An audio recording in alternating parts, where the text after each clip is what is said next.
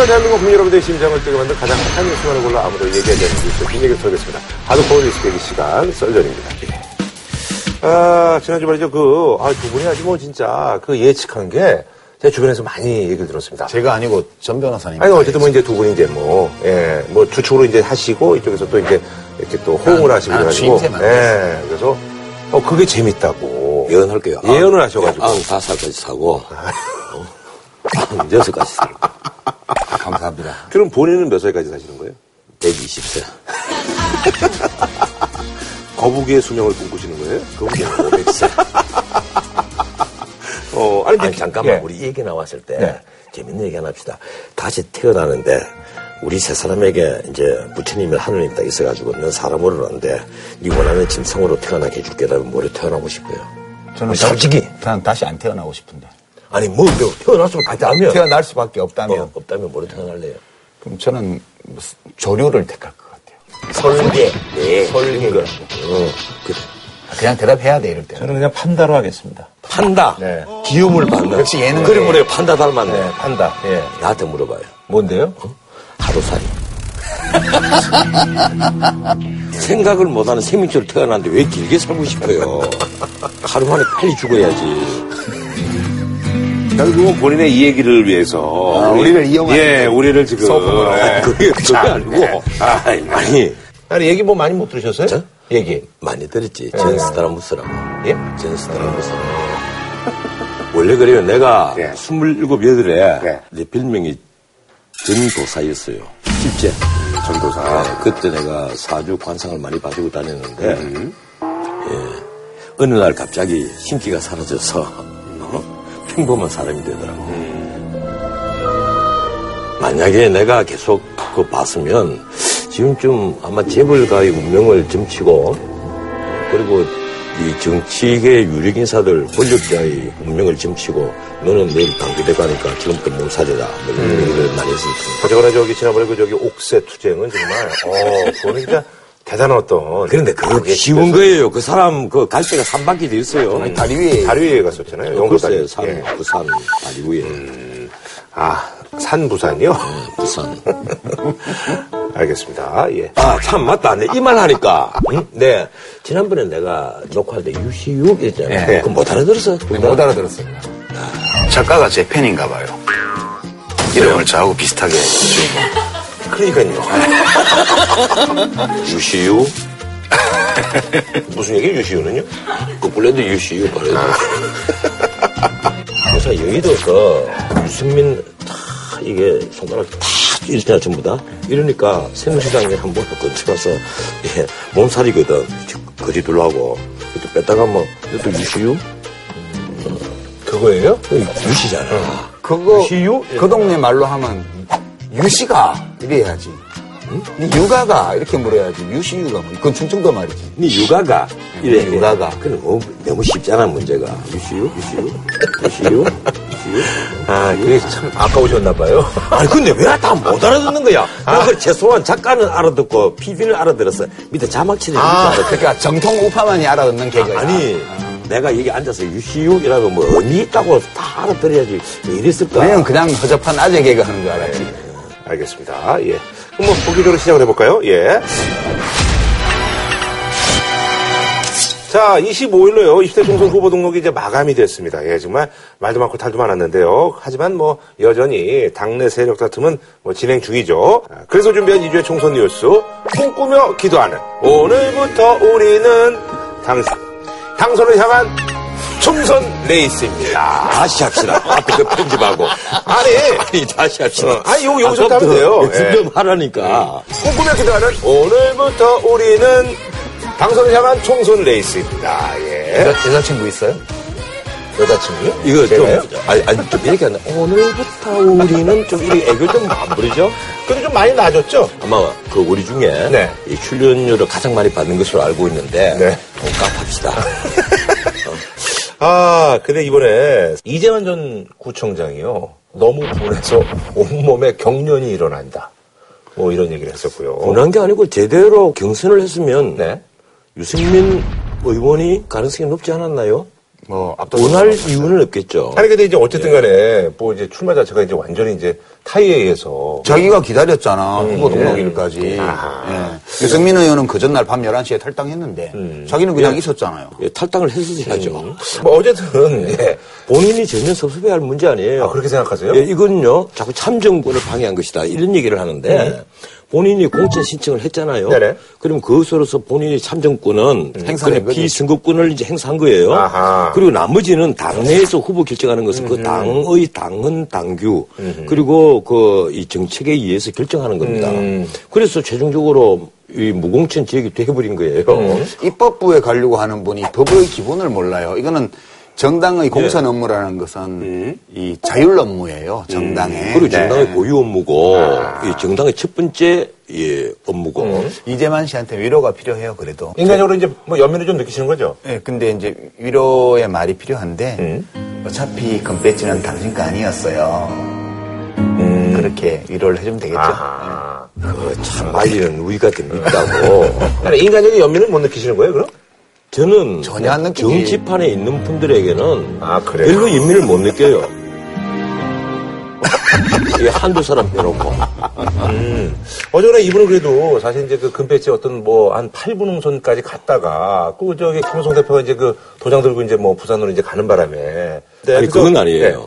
만약에 이그 공천을 주었다 하더라도 네네. 유승민 의원이 탈당했잖아요. 네. 또 무소속으로 출마를 했을 것이고 그렇지. 렇게 되면 경쟁이 붙잖아요. 그런데 지지도는 유승민 의원이 더 많이 나왔단 말이에요. 그렇죠, 그렇죠. 러니까 당선될 가능성도 유승민 의원이 더 높을 건데 이거 우리가 또 한편 다른 이민을 봐야 됩니다.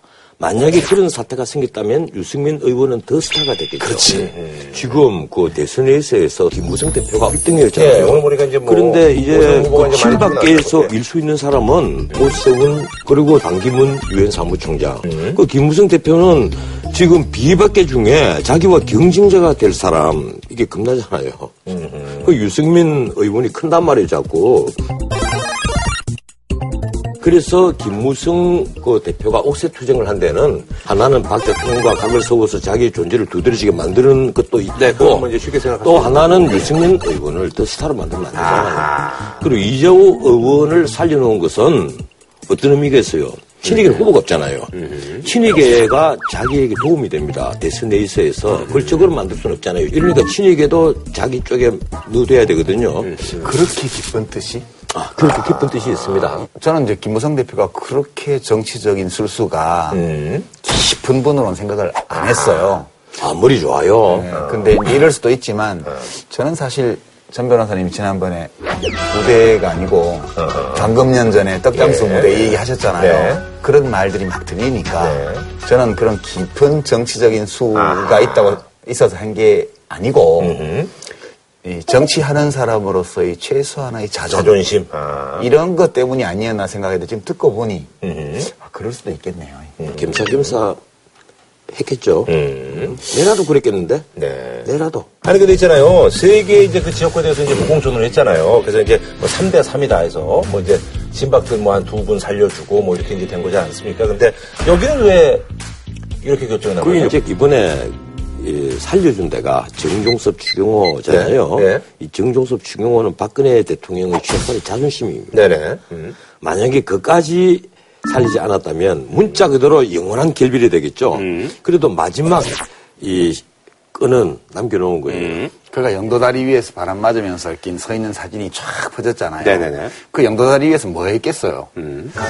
하, 어디까지 타협해야 되나? 우리 30시간의 법칙. 그때가 이제 30시간 다 음. 아, 그것도 뭐 아주 뭐 후보풍이 대단했습니다. 예. 그 진박 중에서 음. 진박 선골에 해당되는 사람들 몇천 또 이렇게 해주고 아하.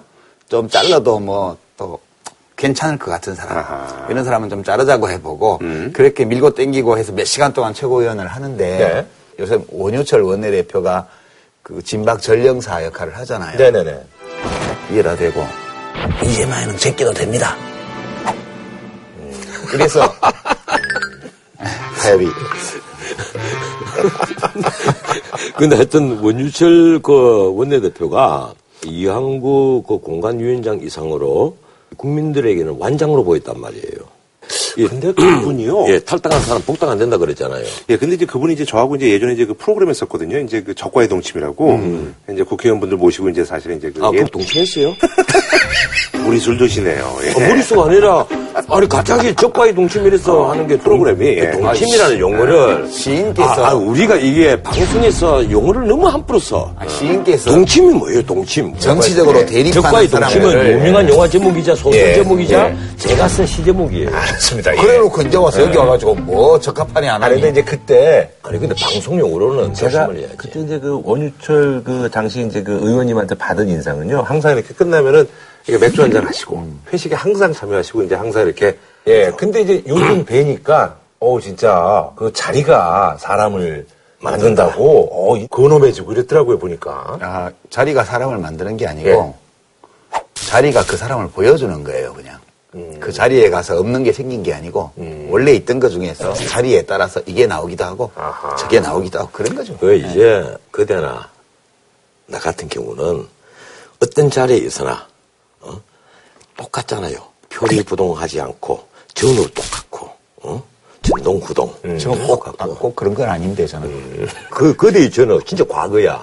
이 좋은 말도 X 가지 네 가지를 얻도록 한다 뭐 이런 말을 듣다가 요 사이는 나쁜 말도 품위 있게 한다. 정말요? 어, 어, 내 주변에서 전부 다 그렇게 얘기해. 그런데 옳은 말을 싸가지 없게 하는 게 차라리 나아요. 아 그런가?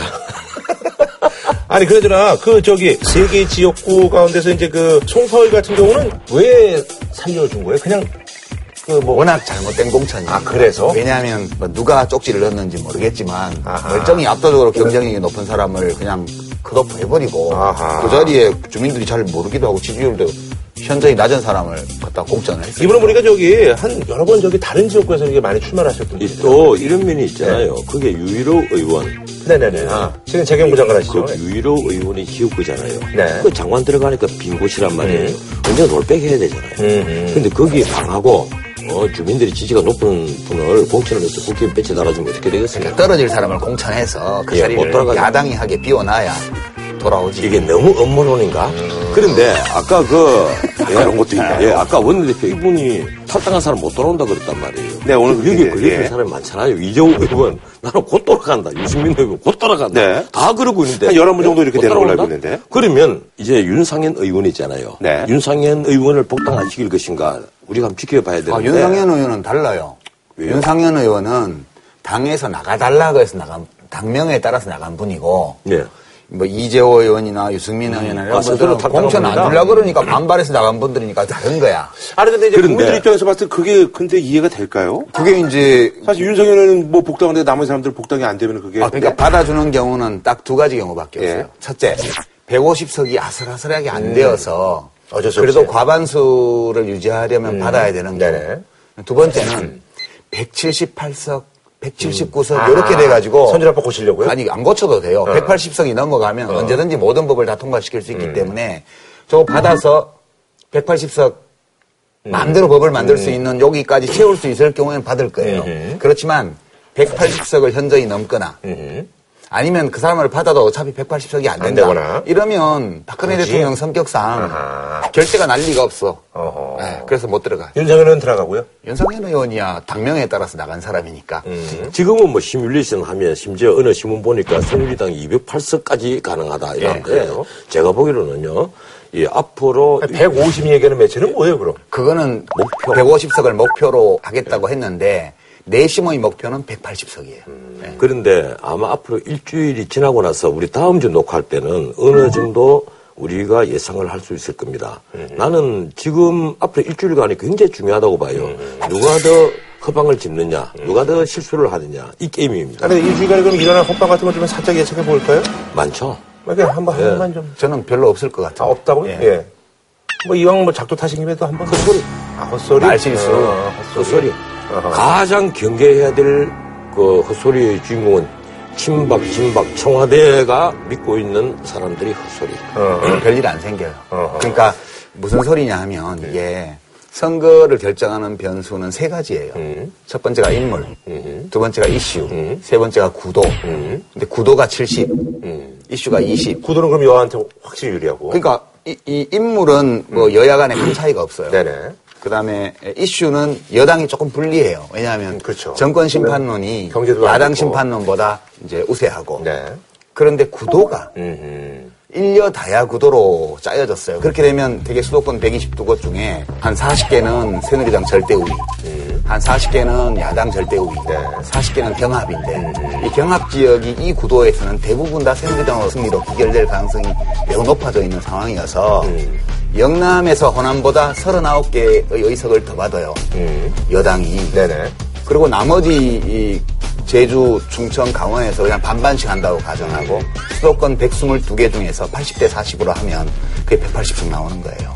지금 이 구조기 때문에 지금 전 변호사님 말씀하신 뭐 실언, 이런 말, 무슨 허방, 뭐 달성, 없다. 누가 부려도 그. 이슈가 뭐 좀 잘못되고 이래도 구도 전체가 여권에 압도적으로 유리하- 유리하기 때문에 전체 판을 바꿀 만한 정도의 사태는 안 일어날 거라고 저는 보는 거예요. 제 예측이 틀렸으면 좋겠어요, 저는. 예, 근데 이 국민의당 혹은 정의당 여기가 3%에서 5%를 갖고 간다고 봤을 때이 3%에서 5%가 선거 승패를 바꿀 수 있는 곳이 제가 대충 헤아려 보니까 서울에만 하더라도 최소한 다섯 군데 그리고 수도권 전체를 하면 거의 한 20군데 가까이 돼요.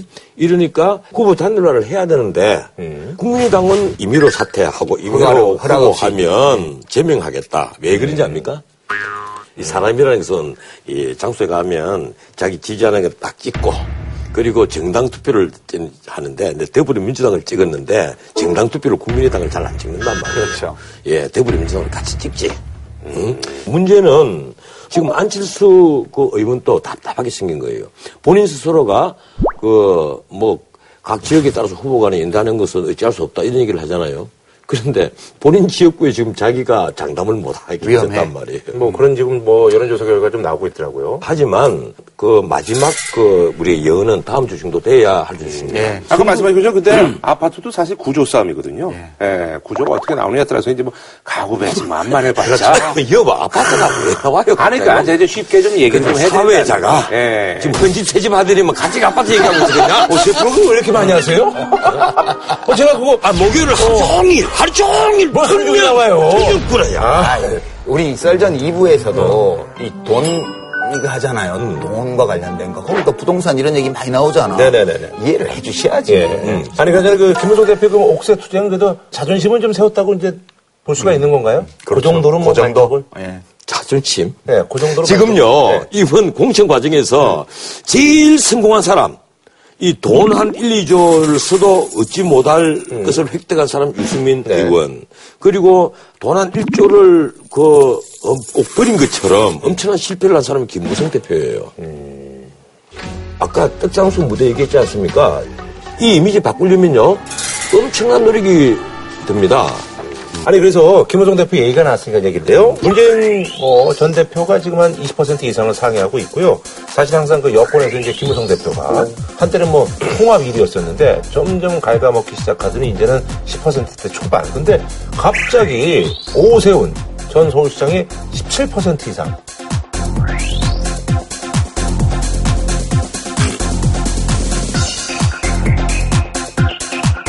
김무성 대표의 이 지지하는 분들의 어떤 그 마음이 이쪽으로 갔다라고 볼 수가 있는 건가요? 어느 정도? 기반이 좀 달라요. 그러니까 아, 달라요, 기반은? 예. 김무성 대표의 대선 후보 지지율은 네. 그분이 집권당 강력한 집권당의 당 대표라는 데에서 주로 온 거예요. 음, 그러니까 자기 자본이 아니에요. 회사로 치면 아하. 자기 자본이 아니고 차입 자본 비슷한 거예요. 아. 대표이사 할 때는 내가 마음대로 하는데 본인의 인기는 이렇게 크게 표현이 없다라는. 표현이 경제학과 출신치고는 너무 잔인하다. 예. 그리고 이제 오세훈 씨는 본인 개인의 인기라는 얘기예요. 예, 그 자기 자본이 좀 있어요. 원래부터. 물론 무상급식 가지고 뭐 서울시장 던지는 바람에 야당한테 시장직이 넘어가고 뭐 이런 음, 그 민폐를 이제 끼치긴 했지만 네네. 그래도 어 자기 자본이 좀 있는 기업가예요. 기업가로 치면. 그리고 거기에 지금 김무성 대표하고 박근혜 대통령이 좀 이렇게 되면서 그렇죠. 그러면 딴 사람 누가 있어 이렇게 사람들이 많이 찾는단 말이에요. 그 이번에 이제 종로구에 딱 출마를 해가지고 딱 나오니까 슬금슬금 오기도 하고 아, 네. 또 한간의 여러 소문으로는 또 박근혜 대통령이 밀어준다는 소문도 아. 좀 있고. 네, 그렇죠. 이 제가 보기에는 네. 김무성 대표는 이 그동안에 당 대표를 하고 이미지를 계속 나름대로 쌓아왔잖아요. 네, 좋았었습니다. 예. 그래서 한10% 정도는 이제 고정표가 생겼습니다. 음. 그런데 플러스 알파 이걸 계속 까먹은 거예요. 그리고 오세훈 그 종로구 후보의 지지표는 그건 거품이에요. 아, 거품이라고 예, 보시는 그분은 거예요? 아직까지도 이미지 정치를 그 해왔기 때문에 아하. 이미지 정치로 쌓인 인기는요 삽시간에 무너집니다. 아, 나는 거예요, 오세훈 의원을 폄하하려고 하는 게 아니고 정몽준 후보의 경우도 마찬가지입니다. 서울시장 선거를 앞두고 나서 그분이 갑자기 그 청소 옷을 입고 빗자루로 청소를 했단 말이에요. 그 과연 국민들에게 아 저분이 저렇게 서민적이고 시정을 위해서 빗자루 청소까지 하시는 분이다 이렇게 이미지를 다가가겠습니까? 안 그렇잖아요. 그건 박원순 후보가 해야 될 일이에요. 근데 정몽준 후보는 그 시간에 차라리 강한 톤으로 국가적 어젠다를 얘기를 했었어야죠. 자기 겁 많다는 걸 얘기해야지. 아, 자기는 트럼프처럼. 아니 트럼프처럼. 자기는 큰 인물이다. 국가적 어젠다를 다룰 수 있는 큰 인물이다 이랬으면 패배를 했더라도 정치적 거목으로 계속 살아남아 있을 수가 있었죠. 그래서 이미지 정치를 추구를 하면 안 돼요. 아니, 유승미 의원 같은 경우는 근데 그렇게 많이 이렇게 올라가지는 않았네요? 지지율이 2.4% 올라가긴 했는데. 진영이 없으니까. 이게 대선 후보가 되려면 큰 틀에서 우리나라가 보수, 진보 이렇게 아. 나눠져 있으니까 어느 진영에 확실히 있어야 돼요. 예. 근데 지금은 막 저쪽에서는 쫓겨났고 아하. 이쪽은 아니고 바뀌고. 그러니까 유권자들 입장에서 보게 그냥 되면 단순히 비박이라. 예, 그. 대선 후보급으로 보기에는 기반이 없잖아요, 아하. 이 대선 후보급으로 그 되려면요. 우리 그 국민들, 잡초들, 잡초들이 막 가려운 게 있잖아요. 그걸 대신 해결해 줄 수 있다는 어떤 정책이나 희생정신, 열정을 보여줘야 되는 거예요. 단순히 권력자에게 각을 세운다고 해서 대선 후보가 되는 게 아닙니다. 대선 후보가 우뚝 솟는 가장 첫 번째 요건이 그거예요. 내가 우리 대중들을 위해서 스스로 희생을 할 수 있다. 이 열정적인 것을 보여주고 그것이 진정성이 있다고 판단이 되면 대중은요 좌우를 가리지 않습니다. 다 지지합니다. 그러니까 거짓말을 하더라도 엄청 세게 사기를 쳐야 돼요. 쭈뼛쭈뼛하게 사기치면 사람들이 안 따라줘. 그게 이제 린든 비 존슨 대통령이 얘기를 하거든요. 가장 큰 거짓말을 한 자가 가장 큰 권력을 잡더라. 케네디가 당선된 아니, 제- 직후에 한 얘기예요. 제가, 제가 한 얘기는 그 나치 선전 이론에 나오는 어, 그 나치도 제 아니, 입장. 히틀러도 그런 얘기를 하잖아요. 네. 히틀러도 큰 거짓말에 더 잘 속는다는 거예요. 대중은 히틀러가 한 가장 큰 거짓말 중에 대표적인 게 네. 지금 이 시각부터 공익은 사익에 우선한다. 그렇게 딱 선언해서 사람들이 처음에 박수 쳤죠. 근데 그 공익을 누가 판단했냐면 히틀러가 판단하는 거예요. 공익은 사익에 우선한다고 해놓고 모든 자유를 다 억압해버리고 각 개인들이 추구하는 희망, 꿈 이런 걸 다 말살해버리고 개인의 사유재산을 박탈하고 이렇게 해버린 거예요. 히틀러가 문자 그대로 공동체 전체를 자기 마음대로 규정을 해서 공동체 전체를 마음대로 움직이는 그렇지. 거예요. 지 마음대로 하는 거죠. 그게 파시스트란 말이에요. 자, 그럼 말이죠. 이제 야권 소식을 이제 가보도록 할 텐데요.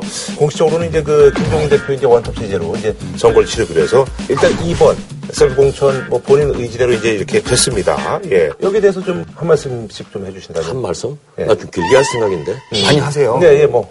김종인 위원장이 이번에 광주에 가서 재밌는 말 했잖아요.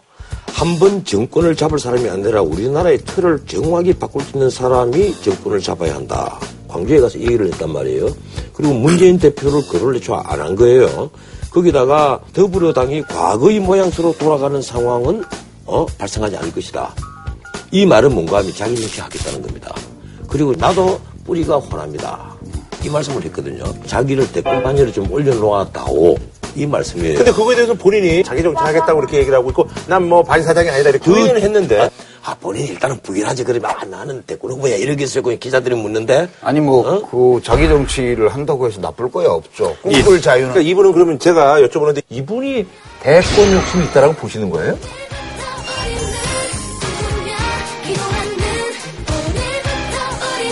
그걸 욕심이라고 표현하시지 말고 네. 어, 우리가 왜 정치인들이 뭐 되겠다 그러면 무조건 욕심으로 규정을 해요. 그렇죠, 말이에요. 꿈이에요? 열정. 애국을 하겠다는 열정. 그런데 이분은요, 이 세상을 바꿀 사람은 문재인이 아니라 문재인보다 더 강한 사람이어야 된다. 이 경제를 제대로 알고 경제민주화를 제대로 실천할 수 있는 사람이 아니면 세상 못 바꾼다 이거예요. 본이라고 말씀하시는 거예요, 이분은? 본이라는 거죠. 근데 이제 제가 말씀드리는 거는 그분이 무슨 꿈을 꾸든 상관없이 총선이 끝나고 나면 집에 가셔야 돼요. 집에 가셔야 되는데. 이 근데 이분은 의지는 그렇지 않은 것 같은데. 지금 왜 간다고 보시는 거예요? 지금 이분도 기가 만만치가 않은데, 지금. 아이, 이제 각 당이 다 네. 지금 선거를 치르고 있잖아요. 선거를 치르고 있, 기 때문에 안 싸워. 네, 그렇죠. 참어 서로. 이번에 이제 참았잖아요. 예, 예. 서로 서로 참어요. 새누리당도 그렇죠. 뭐 친박 비박 참고. 예. 그래서 3대3 나온 거고. 예, 예, 예. 더민주도 참고. 예. 지금 안 참는 거는 국민의당밖에 없어. 시끄러워 거기는. 거기도 좀 참아야 되지 않아요? 거기도 좀 참아야 되는데. 아니, 잘 지금, 참고 있어요. 이제 예. 거기는 아직 역사가 짧은 당이라 아직 못 참는 거야. 네네네. 그 이제 이 오래된 당들은 선거 때 안 참았다가 무슨 일이 생겼는지를 아, 많이 겪어봤으니까 참아서 어쨌든 이제 2번 다시 준 거고, 뭐 이렇게 된 거죠. 그렇죠. 예, 예. 서로 참은 예, 거지. 예. 근데 그 사실은 내용을 보면 더민주의 모든 사건들이 예. 다 김종인 대표의 욕심이나 네. 이런 계획이나 이런 것 때문에 생긴 것만은 아니에요. 비례대표 칸막이 친 거라든가 뭐 전략공천을 4명, 7명 했던 거라든가 뭐 왜 비대위원들이 석고대절을 했는지 이런 것밖에 네네. 모르잖아요. 예, 예, 예. 자기들이 잘못한 게 있으니까 그런 거거든.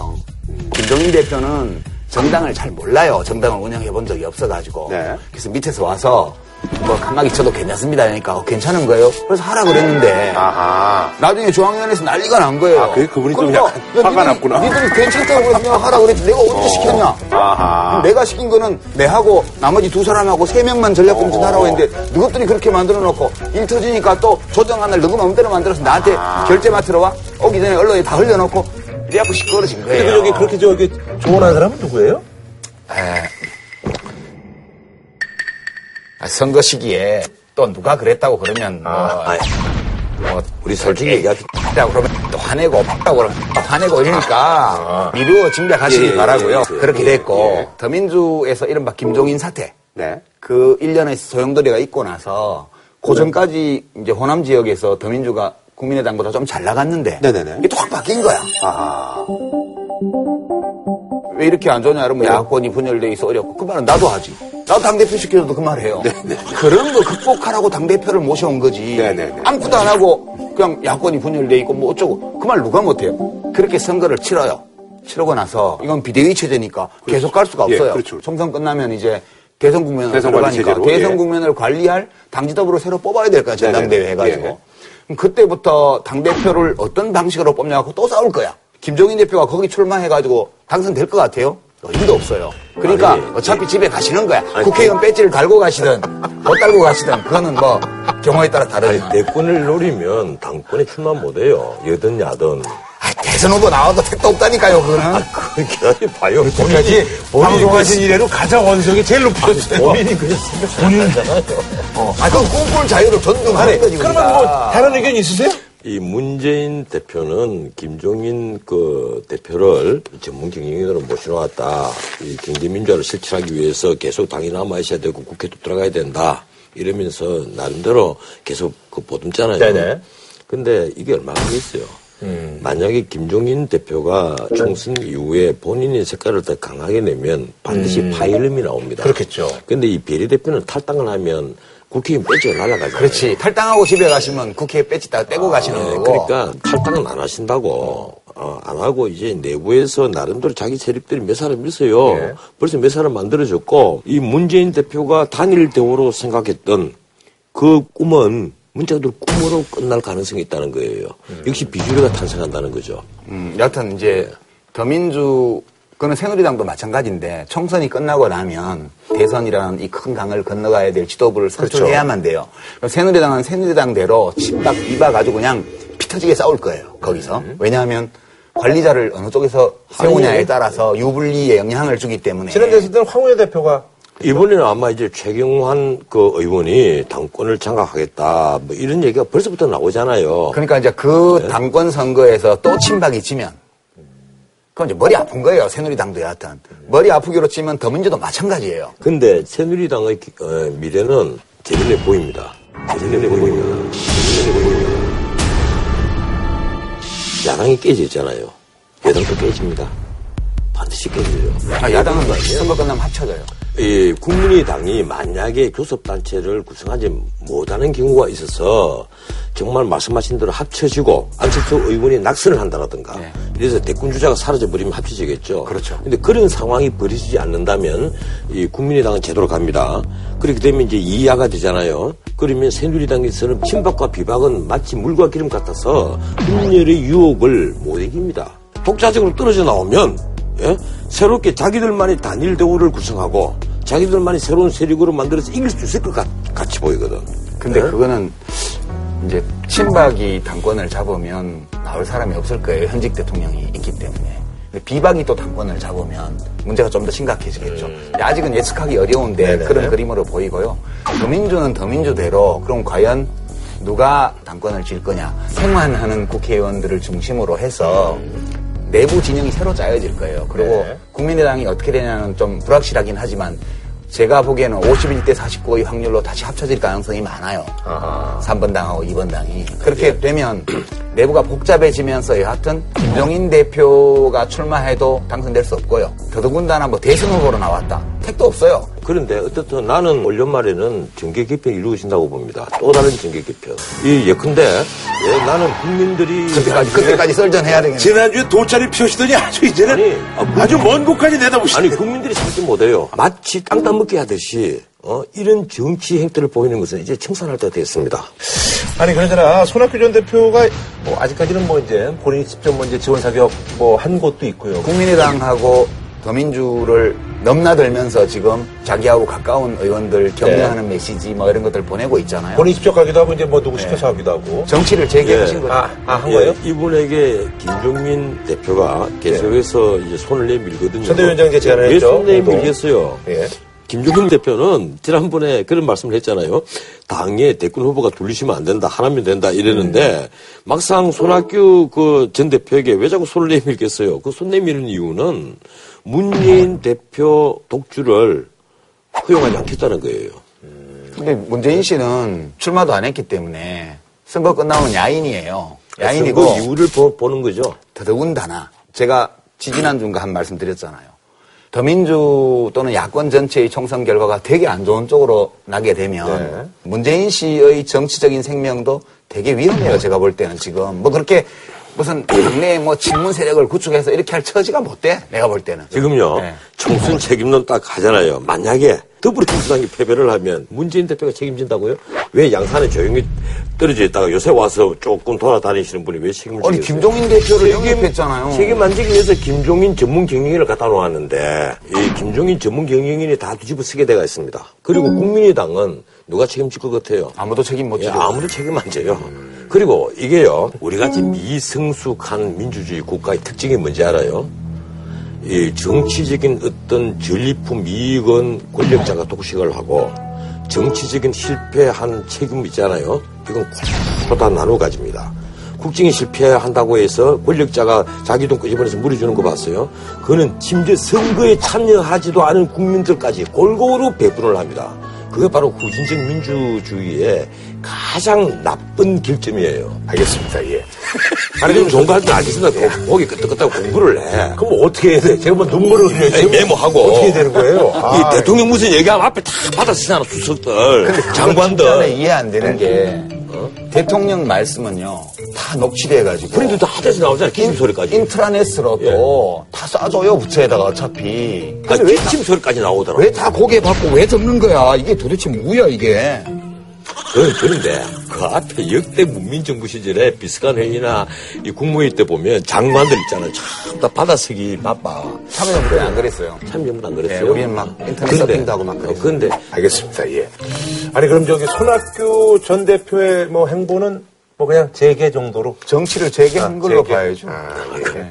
강질에서 그냥 계속해서 응도하시는 게 본인에게 좋습니다. 아니, 안 그리고요. 정치하면 은퇴한 분이 롤백 할 때는 명분 없이 롤백 하면 안 돼요. 아니 근데 아, 은퇴할 때는 손수건과 눈물까지 다 닦고 은퇴하잖아요. 은퇴하신 게 아니라니까요 왜냐하면 정치를 은퇴했으면 저처럼 아파트에 살아요 음. 왜냐하면 정치를 은퇴했기 때문에 이제 좋은 이미지를 만들어야 된다든가 이런 걸 할 필요가 없잖아. 그냥 평범한 시민으로서 자유롭게 편하게 살면 돼. 와이프한테 잘해주면서. 근데 어 진짜 듣고 보니까 강진의 그 무슨 토굴집이라 그러는데 토굴은 아니고 그냥 오래된 예, 그렇죠. 기와집이에요. 낡은 이 팻마루 있고 그 사모님도 계시고 연세도 많으신데 왜 이 불편한 데 가서 사시냐고. 그러니까 원래 돈이, 돈이 없거든. 에이 돈 안 없거든요. 돈이 없거든. 그러니까 꽁도 하시는 거예요? 뭐. 이 강진에 가서 살고 계신다는 거는 정치 은퇴를 안 하신 거예요. 여지를 두시는 거군요. 그것도 동네 목욕탕도 없는 데 가셔가지고. 그 힘들게. 자, 그럼 한 줄로 평좀 부탁드리겠습니다. 예. 무릇 욕심이 눈을 가리면 문을 열면 즉시 사망하는 교통사고 난단 말이에요. 욕심이 욕심이 눈을 딱 눈을 가리면 문 열고 딱 나가잖아. 예. 그래 뭐가 휙 지나가는 거야. 저는 요즘 하도 이제 정당들이 막 우르르르 날리어가지고 이렇게 말하고 싶어요. Who are you? 네가 누군지 말해. 하도 왔다 갔다 해가지고 누가 여당이고 누가 야당인지 헷갈려 지금. 자, 다음 소식입니다. 예. 아, 지난주요. 황교안 총리가 이제 KTX 플랫폼까지 관용차를 타고 간 상태로 이동해서 이게 네티즌들이 이제 이거에 대해서 이제 얘기들이 많았습니다. 예. 아, 그래서 이번에 준비한 주제는요. 따르릉, 따르릉, 비켜나세요. 황 총리가 나가신다. 따르르르릉. 예. 과잉의전 천태만상입니다. 아니, 그러저나 저도 이제 깜짝 놀랐는데, 근데 이게 예전부터 또 있었던 일이라고 하니까. 취재를 좀 해봤는데요. 예, 역대 정부에서 국무총리들이 계속 그렇게 해왔어요. 네, 그렇게 해왔다 그러더라고요. 예, 의전상의 목적이라기보다는 네네. 국무총리의 경호 규정이 있는데 로비를 통해서 들어가거나 네. 또는 저쪽 백화점 쪽 주차장이나 혹은 이제 아래쪽에서 에스카레이터 타고 오는 라인을 쓰게 되면 좀 동선이. 시민들하고 네, 길어요. 예. 겹치기 때문에 길어요. 여러 가지 경호상의 문제가 있을 뿐만 아니라 시민들도 좀 불편해져요. 아하. 그래서 이제 서울역이 이 플랫폼에 차가 들어갈 수 있는 게 딱 하나의 1번 플랫폼이요. 그러니까 네. 글로 들어와서 동선이 시민들하고 안 겹치게 이렇게 해왔는데 네. 자주 이용하지는 않아요. 총리가 보통 충청 이남 갈 때는 헬기를 많이 쓰기 때문에 음. 가끔 이렇게 하면 경찰에서 이렇게 유도를 하는 거예요. 아하. 근데 이번 경우는 너무 좀 깊이 들어왔어요. 아니 지난달에 두세 번 이용했답니다. 심지어 그 이 그쪽 라인으로 이 배정받은 열차를 2분 3분으로 갑자기 옮겨요. 이 총리가 갑자기 와야 될 때. 총리는 일 1번 플랫폼으로만 차가 지나갈 수 있기 예. 때문에 그런데 플랫폼에는 뭐가 들어가요? 신문 그 가서 들어가는 네. 거. 그 다음에 도시락. 네, 그때 사용한다고. 그 본인이 도시락 된 거야. 도시, 본인이 도시락 대우 받은 거예요. 왜 그런 쓸데없는 짓 해? 그런데 나는 국무총리까지는 나 그럴 수 있다고 봐요. 왜 그런가 하면 국가 원수를 언제든지 대응을 해야 되는 중요한 직책이에요. 대통령 유고 시, 구리 시에 곧장 대통령을 대응하잖아요. 이러니까 굉장히 중요한 자리예요. 그런데 문제는 내가 서울역에서 자주 목격하는 겁니다. 내 집안 강연 가- 갈 일이 있어갖고 서울역에 KTX 탄 적도 가보면 어떤 정치 계절에는 국회의원들이 딱 나타난단 말이에요. 그러면 여기에 있는 굉장히 높은 사람이 금태 들어온 분들이 그 모시고 다니는 거예요. 아, 역무원들이 예, 내가, 역장분들 뭐 이런 분들이요? 내가 그걸 한두 번 목격한 게 아니에요. 그래서 그 모 국회의원이 심지어 나한테 인사를 하길래 내가 한마디 했어요.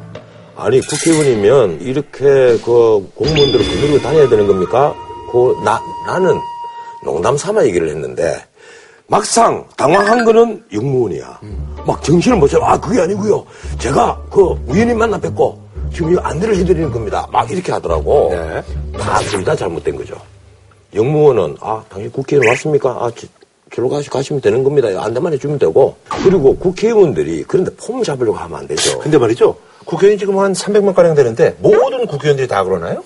근데 그 약간 보, 좀- 보통 안 그러는데요. 좀 이렇게 좀 파워가 있거나 좀 지명도가 있는 분들이 어, 내가 한 정확히 한 네 분을 봤거든요. 다 그랬어요? 세 분은 초선 의원들이고 두 분은 여성 국회의원들이었어요.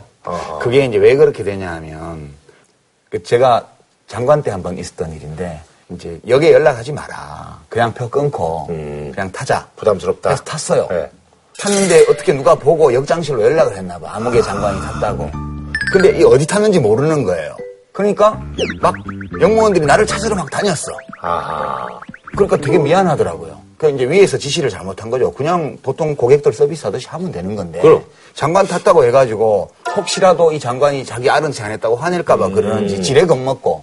그래서 제가 영무원 보고 죄송하다고 다음에 탈 때는 아, 얘기를? 메토 차에 네. 탔다고 말씀은 드리겠다고. 왜냐하면 이게 잘못된 거라 하더라도 사실은 그 영무원들을 굉장히 고달프게 만든 셈이 됐어요. 네. 우리 문화가 의전 문화가 좀 지나친 면이 있는 거죠.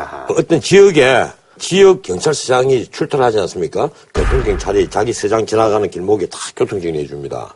의뢰 해야 되는 거예요. 많은 국민들이 피해를 입는 겁니다. 자기 시간 규정하지 않은 사람 누가 있어요? 그런데 자기 상사를 위해서 교통정리를 한다?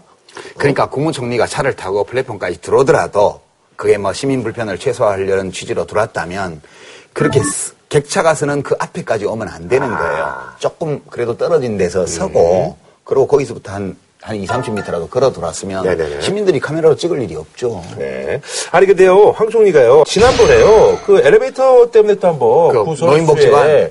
또 한번 또 오른 적이 있는데 도로 노인종합복지관에 가셨는데 엘리베이터를 요걸 잡아놓으니까 이제 그 진짜 그 노인분들이 이제 계단으로 내려오는 게 이제 목격이 돼서 그래서 이제 요거를 이제 또 보도한 또 이제 그 사진 기자가 이제 이달에 보도 사진상을 받았는데 이때도 이거는 잘못된 거예요. 네. 이거는 100% 잘못된 건데 그건 한 총리 잘못이 아니잖아요. 이건 이제 총리가 이렇게 시켰을 리가 없죠. 아. 우리나라의 공직 문화, 총리가 아직 도착도 안 했는데 도착 시간 전부터 엘리베이터 음. 계속 딱 잡아놓고, 네. 할머니 할아버지들은 못하게 했단 말이에요. 그 이런 거는 우리 공직 사회의 아주 비뚤어진 권위주의 문화 음. 이런 것들이 불쑥 올라온 케이스죠. 이게 경호팀에서 요구를 한 건지 아니 아청꾼들이 모르겠지만. 아청꾼들이 거짓을 한 건데 이래서 옛날부터 높은 사람이 함부로 거동을 안 하는 거예요. 되도록 조선 시대에 그런 글들이 많이 있잖아요. 함부로 거동하지 마라. 아래 사람들이 얼마나 피곤해 하느냐. 아니 우리 전원책 변호사님은 장교하셨으니까 잘 못 느끼시겠지만 그 내가 지금- 우리 병들은 뭐 원스타라도 한 번 떴다 그러면 죽는 거야. 야, 열흘 전부터. 군대에서 난리 아니, 나죠. 내가 예. 지금 참내 딴아는 그때는 국가에 충성한다고 뭐 우리 지휘관 하고 얘기 끝에 내 전방 GOP 부대를 갔어요. 그 거기 있으니까 군단 참모가 왔단 말이에요. 그러니까 법무 참모가 이러니까 오고. 연대장부터 신경 바싹 곤두서는 거예요, 사실은. 그 말단 그 지휘관이 어떻게 했습니까? 아침에 다 일어나는데 뜨거운 물 세수대에 탁 받아서 뜨고 오는 거야. 내가 힙차를 타고 나중에 복귀를 하면서 어떤 생각을 했는가 하면 아차 이거는 내가 가서 저 병사들이 그럼 물 청소하고 난리 나는 거야, 오전부터. 피곤했겠다. 아니, 제가요, 보병중대에 있었는데, 우리 중대장님이 이제 울타리를 봄철대에서 멋지게 세운다고, 탁그 연병장하고 그 아래쪽 유병소 쪽에 울타리를 막 쌀이나무 캐오고 이래갖고 멋있게 세웠다고요. 그런데 그 연대장님이 한번 시차로 오셔가지고, 저건 뭐야? 그랬더니 지휘봉을 한번 싹 찌르니까, 울타리 거기 있던 걸다 뜯어서 저쪽으로 옮겨야 돼. 싹 제거해야지. 그래가지고 2주일 동안 사역했다니까요. 우리 연대장님 이거 한 번에. 그러니까 이 고위 공직자들이 조심해야 돼. 진짜. 있으란 얘기군요, 그냥. 그러니까 예, 복지관 직원들은. 얼마나 고달팠겠어요 이때. 네네. 그런데 국회의원들 하다가 그만두잖아요. 가장 이 안야가 국회의원이 이제 못됐거나 떨어졌거나 하는 것을 실감할 때가 어딘가 하면 네, 때라고 할 그러더라고요. 때. 그 지난번에 그 저기 얘기하는 어, K가 얘기를 했었습니다. K. 예, 여기는 K. K. 예. K가 그게 서러웠던가 예, 보죠. K도 얘기하고 어, 지금 이제 그 앵커라는 어, Y도 어, 얘기를 했었습니다. 예. 그런데 난 참 이해가 안 돼. 솔직히 말해서 일반 시민들과 같은 개찰구를 이용하고 하면서 악수도 많이 하고 정치인 같으면 어, 자기 지명도도 넓히고 할 수 있는 기회에 왜 귀빈실을 이용해서 차도 귀빈 주차장으로 들어가고 자기 스스로 앞에다 귀자를 붙이면요. 근데 안 겁니다. 저는 우리 전원책 변호사님이 국회의원 되시면 귀빈실. 틀림없이 의전실을 쓰실 것 같아요. 아니 나 귀빈실 없을 겁니다. 왜냐하면 국회의원들이 예, 의전실을 꼭 쓰는 중요한 이유 중에 하나가 흡연 흡연 때문에. 아, 아, 그런데 꼴찌잖아. 그러니까 말 나온 김에 얘기하는데 한데 김포공항, 영종도공항, 서울역 할 것 없이 왜 담배 피우는 데는 동물은 우리처럼 만들어 놨을까? 나 진짜 화가 납니다. 그러니까요. 세금 많이 내는데 대우 좀 예. 해주지. 정말 쾌적한 흡연 장소를 제공해 주십시오. 근데 이제 공항 귀빈실도 인천공항 의전실 같은 데는 필요한 시설이라고 저는 보는데 왜냐하면 이제 근데 장관들이 해외 출장을 갔다 와요. 열흘 정도? 보름 정도를 갔다 오 국제 회의나 이런 거에서 갔다 오면 입국하는 데부터 한 시간 한 시간 반 걸리잖아요. 진 검사 받고 뭐 그렇죠. 그러면 이제 바로 장관은 바로 빠져나가요.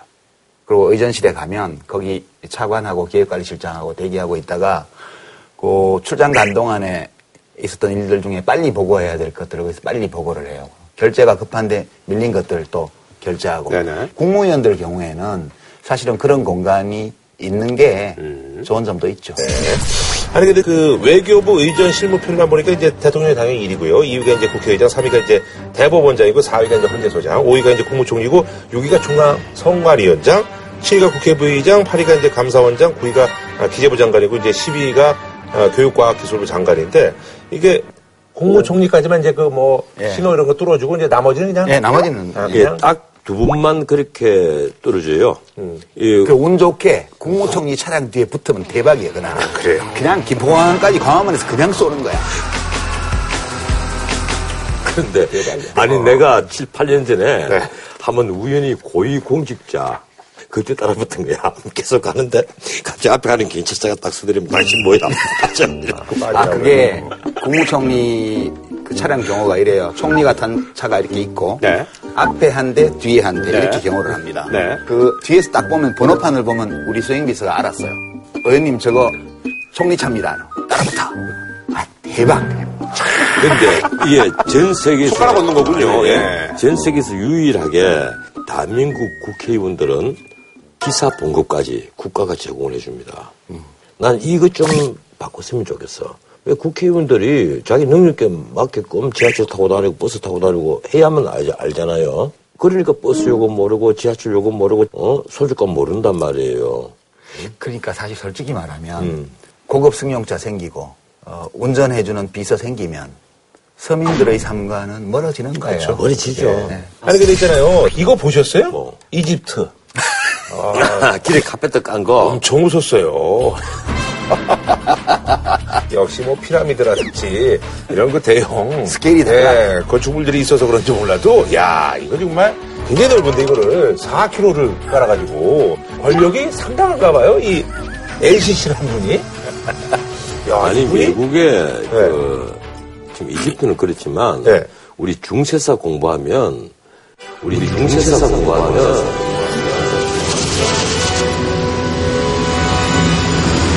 중세사 공부하면 서구는 됐어요. 엘제베스 1세 시절만 하더라도 엘제베스 1세가 마차에 다 내립니까? 바닥에 진흙이 있잖아요. 그러면 첫째 제일 가까운 데 있는 어, 이 소위 경칭호를 받는 사람들이요. 자기 코트를 탁 뜯어서 탁 깔아야 됩니다. 진흙 위에다가. 근데 만약에 그 진흙이 깊어가지고 코트가 젖이 있잖아요. 그럼 바닥에다 찍어 버려야 돼요. 뭐 경이고 뭐가 없어요. 그다 제가 그 등을 밟고 지나갈 수 있도록. 응? 미처 시종이 하라는 식으로 눈치 주고 하다가는 잘려. 아, 가는 거예요. 불경죄로. 예, 도끼로. 그때는 그건 도끼거든. 거기는. 그래서 엘제베스 1세를 진과 폭력의 시대라고 부릅니다. 아니 그래서 이제 이집트의 이제 빈곤층이 여기 이제 국민의 25% 이상이 아주 극빈층이라고 하는데 그래서 뭐 진행자가 아, 이런데 이제 돈 쓰지 말고 아, 빈곤층한테 이제 담요를 좀 나눠주는 게 어떠냐. 근데 이 사람 이렇게 얘기해도 되는지 모르겠네 이분이. 돼요. 네. 아직 아, 아직까지는 돼요. 네. 네. 자 한 줄로 평좀 부탁드리겠습니다. 목에 힘주지 마십시오. 못 부러집니다. 몇 개 가지고 좀 돌려 쓰시는 것 같으세요. 재고가 비슷하지. 재고가 달랑달랑. 네, 비슷해요 너무. 오늘 이렇게 가게 됐어. 그 갑질 하지 마. 내가 뭘 갑질해요. 맨날 하는 게 지적, 갑질이야. 지적당하고 무슨 뭐, 뭐 은성 높으면서 대드네. 아니, 대드는 게 아니라. 이거는 그동안에 전 변호사님이 하신 거에 비하면 약간 반항하는 수준 예. 그런 정도라고 봐야죠. 네. 그 갑질하지 마. 뭘 갑질을 해요, 내가. 그 정도로 봐야죠. 예, 말씀하시죠, 예. 아, 이게 의전이 폼생폼사 이건데 성경 말씀에 헛되고 헛되니 헛되고 헛되도다. 예. 아, 의전을 받아본 사람으로서 또 이렇게 말씀하시니까 또 받았는 게. 판스를 지내신 판스를 지내면 뭐라고 부르는지 알아요? 판스부터는 대감이라고 부릅니다. 판스 아래 참판까지는 영감이에요. 아, 영감이요. 예. 그 우리 같은 사람 아무리 잘 알아봐도 백수야 우리는 대감이에요. 대감과 백수, 우상과 잡초. 내 책 제목입니다. 아, 책 홍보도 하여가 무지하지. 아직 안 나왔습니다. 쓰고 있는 중입니다. 알았습니다, 예. 쓰고 있을 때는 아무리 홍보해도 괜찮아요. 예, 알겠습니다. 자, 어, 아시아 최고의 영화제죠? 영신상관, 진짜. 예. 21년째 됐는데요. 아, 부산국제영화제가 부산시아구제 어, 영화제 이제 집행위원회 간의 어떤 그 갈등으로 이러면 안 되는데요. 개최 여부조차가 이제 불투명한 그런 상황이라고 합니다. 아, 그래서 준비한 이번 주제. 고마해라, 마이 참았다 아이가. 위기에 빠진 부산 국제영화제. 이거는 진짜 잘 참았다 아이가 하는 거는 이 잘못 썼더라. 네. 내가 할게요. 네. 고마해라. 많이 먹었다 아이가. 아, 아. 자, 등물 났고.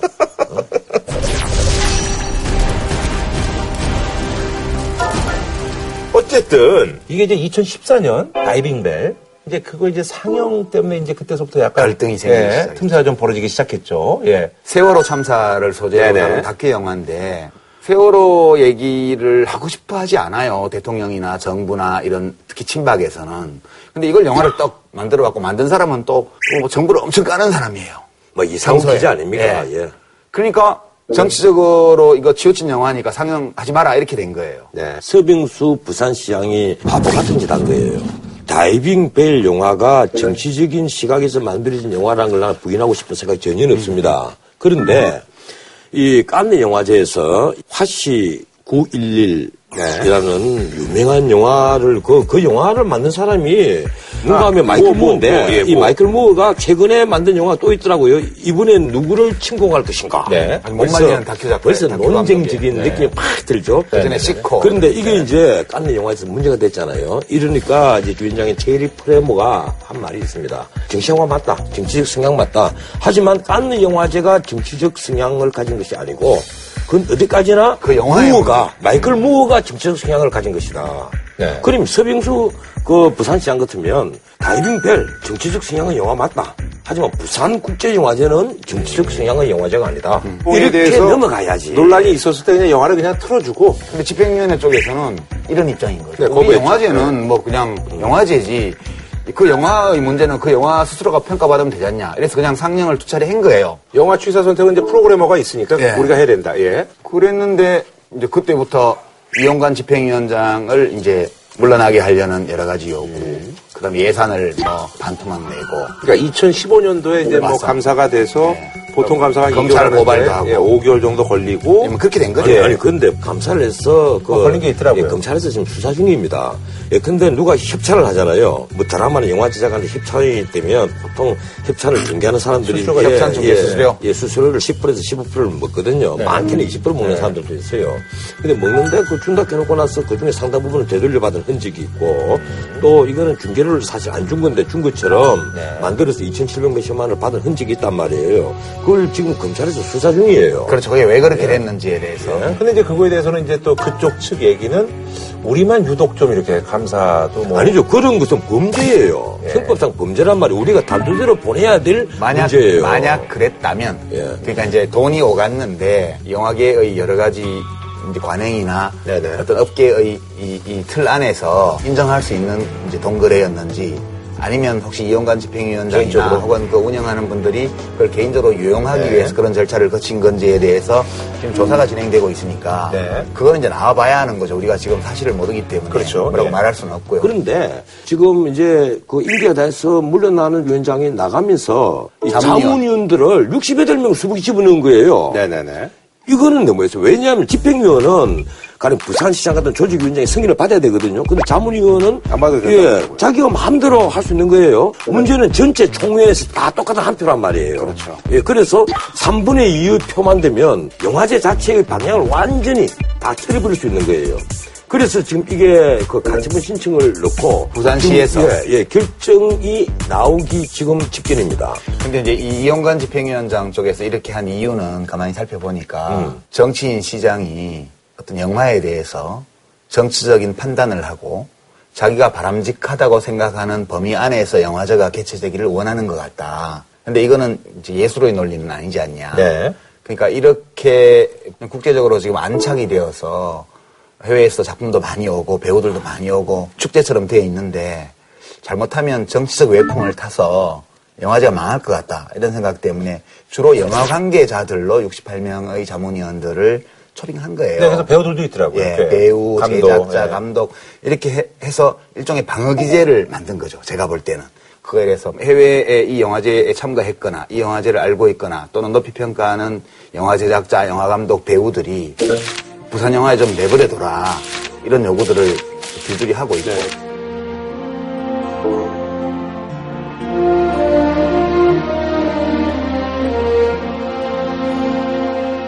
공적인 입장에서 보면 이 집행위원장이 그 임의로 막 선발해서 넣은 68분이 마음대로 이것을 영화제를 좌지우지하도록 그 정권까지 또 바꿀 수 있다는 것은 내가 보면 분명히 문제는 있는 겁니다. 그러니까 서로 못 믿는 거죠. 거죠. 그러니까 지금까지 영화제를 실무적으로 준비를 하고 영화제를 치렀던 집행조직 쪽에서는 부산시장을 못 믿는 거고요. 부산시장 쪽에서는 다이빙 배를 반대하는데도 불구하고 우리가 뭐 시장 논리로 보면 우리가 돈도 다 내주고 뭐도 해주고 뭐도 해주고 하는데 그거 하라는 것도 말을 안 듣고 저것들 마음대로 해? 이런 생각을 갖고 있는 조건에서 서로 간에 불신이 있으니까 이렇게 싸우고 있는 거예요, 지금. 그러면서 영화제 자체는 멍들어서 네네. 많은 영화인들이 이런 식으로 계속 간다면 영화제에 참여하지 않겠다는 선언을 지금 하고 있는 상황. 그런데 저는 그렇게 생각하지 않습니다. 저는 이 부산국제영화제는 이미 그 영화인들이 자산이에요. 그리고 이게 만약에 하나라도 중단이 돼버리면 가장 피해를 입는 쪽은 영화인들입니다. 그렇죠. 예, 네. 그렇기 때문에 이 영화제가 멈출 리도 만무하고 그리고 서빙수 시장이 나는 어떤 독단을 보인다고는 안 봐요. 내가 그분 편을 드는 건 아닌데 그분이. 아 그분이 뭐라고 얘기를 했는가 하면 양식 있는 영화인들과 부산 시민들이 그 라운드 테이블 만들어서 거기서 의논을 해라. 어, 이렇게 얘기를 한 겁니다.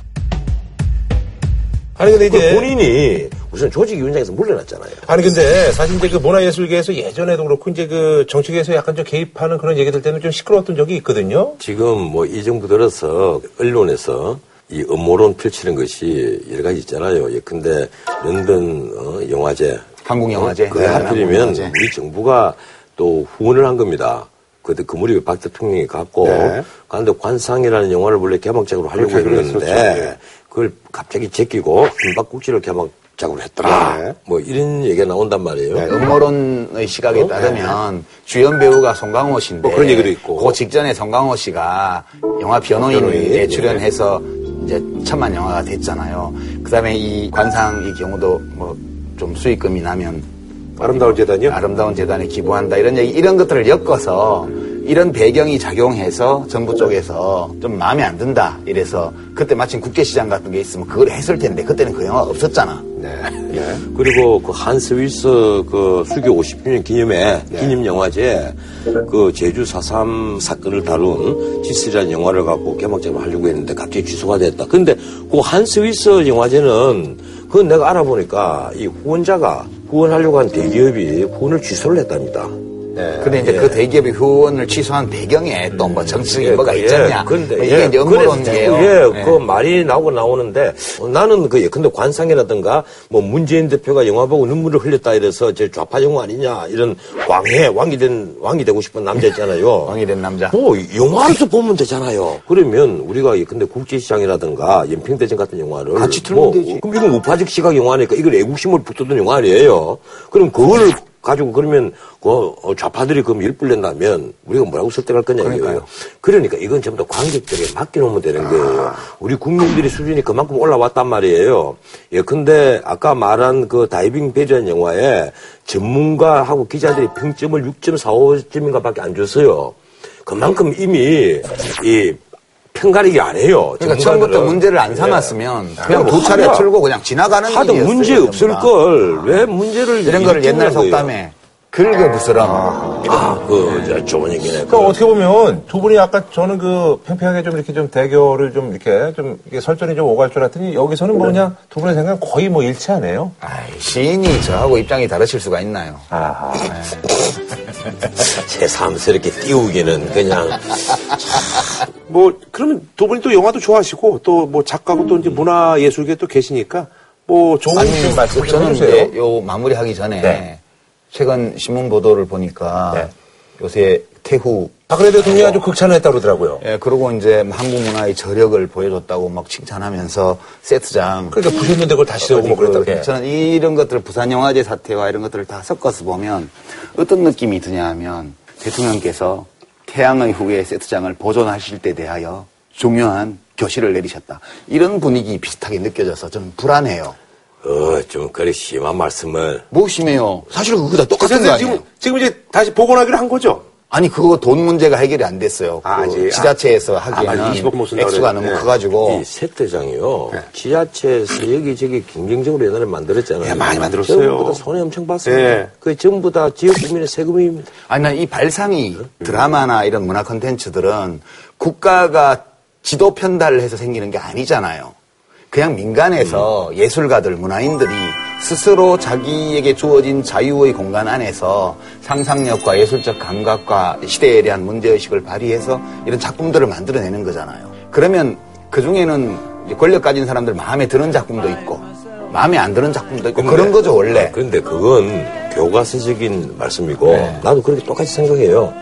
이 문제는 이 문화를 선전의 도구로 사용을 하는 분들이 있다는 것이죠. 그러니까 국가를 운영하는 사람들이 민간에서 만든 문화 콘텐츠를 어떤 정치적 선전이나 혹은 업적 과시의 도구로 사용할 생각 자체를 하지 말아야 돼요. 그것도 좌파도 마찬가지. 그건 마찬가지예요. 좌우를 막론하고 물리적인 권력을 행사하는 자리에 있는 사람들이 내가 이쁘고 바람직하다고 생각하는 것을 부추기고 내가 그렇지 않다고 생각해서 억눌러야지 이런 생각 자체를 안 하는 게 기본이 되어야 된다 우리나라에서 그래야 우리나라가 진짜 자유사회가 되고요. 자유사회가 되어야만 창작자들이 아무 두려움 없이 성력 없이 상상력을 발휘해서 온 세계인이 공감할 수 있는 컨텐츠를 만들어내는 거거든요. 그러니까 이 한 줄 평을 하자면 지원해라 간섭은 마라. 예. 나댈 때 나대라. 춤은 예, 무도회장 들락날락 하는 사람에게 맡겨놓으면 되는 거예요. 이 바둑은 기운에 들락날락한 사람을 맡겨놔야지 옆에 있는 사람이 무슨 바둑판 서라 이런 말이 들고 없는 거예요. 이게요. 내 재밌는 얘기 하나 줄게. 아, 이게 한 줄로 이제 끝내죠. 아니, 지금 시간이 짜장면. 짜장면 만드는데 이거 10년 내공이 있어도 잘 못 만듭니다. 네. 짜장면은 지가 짜장면 자빠지도 보고 엎어지도 보고 짜장면 콧구멍 속으로 들어가 보고 이래야만 비로소 짜장면 이게 면발을 뽑는 네. 이 손, 눈, 눈을 감고도 뽑을 수가 있게 된대요.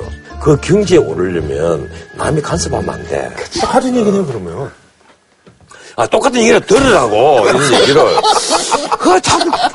알겠습니다. 예, 끝내겠습니다. 예. 자, 저희는 다음 주에 찾아뵙도록 하겠습니다.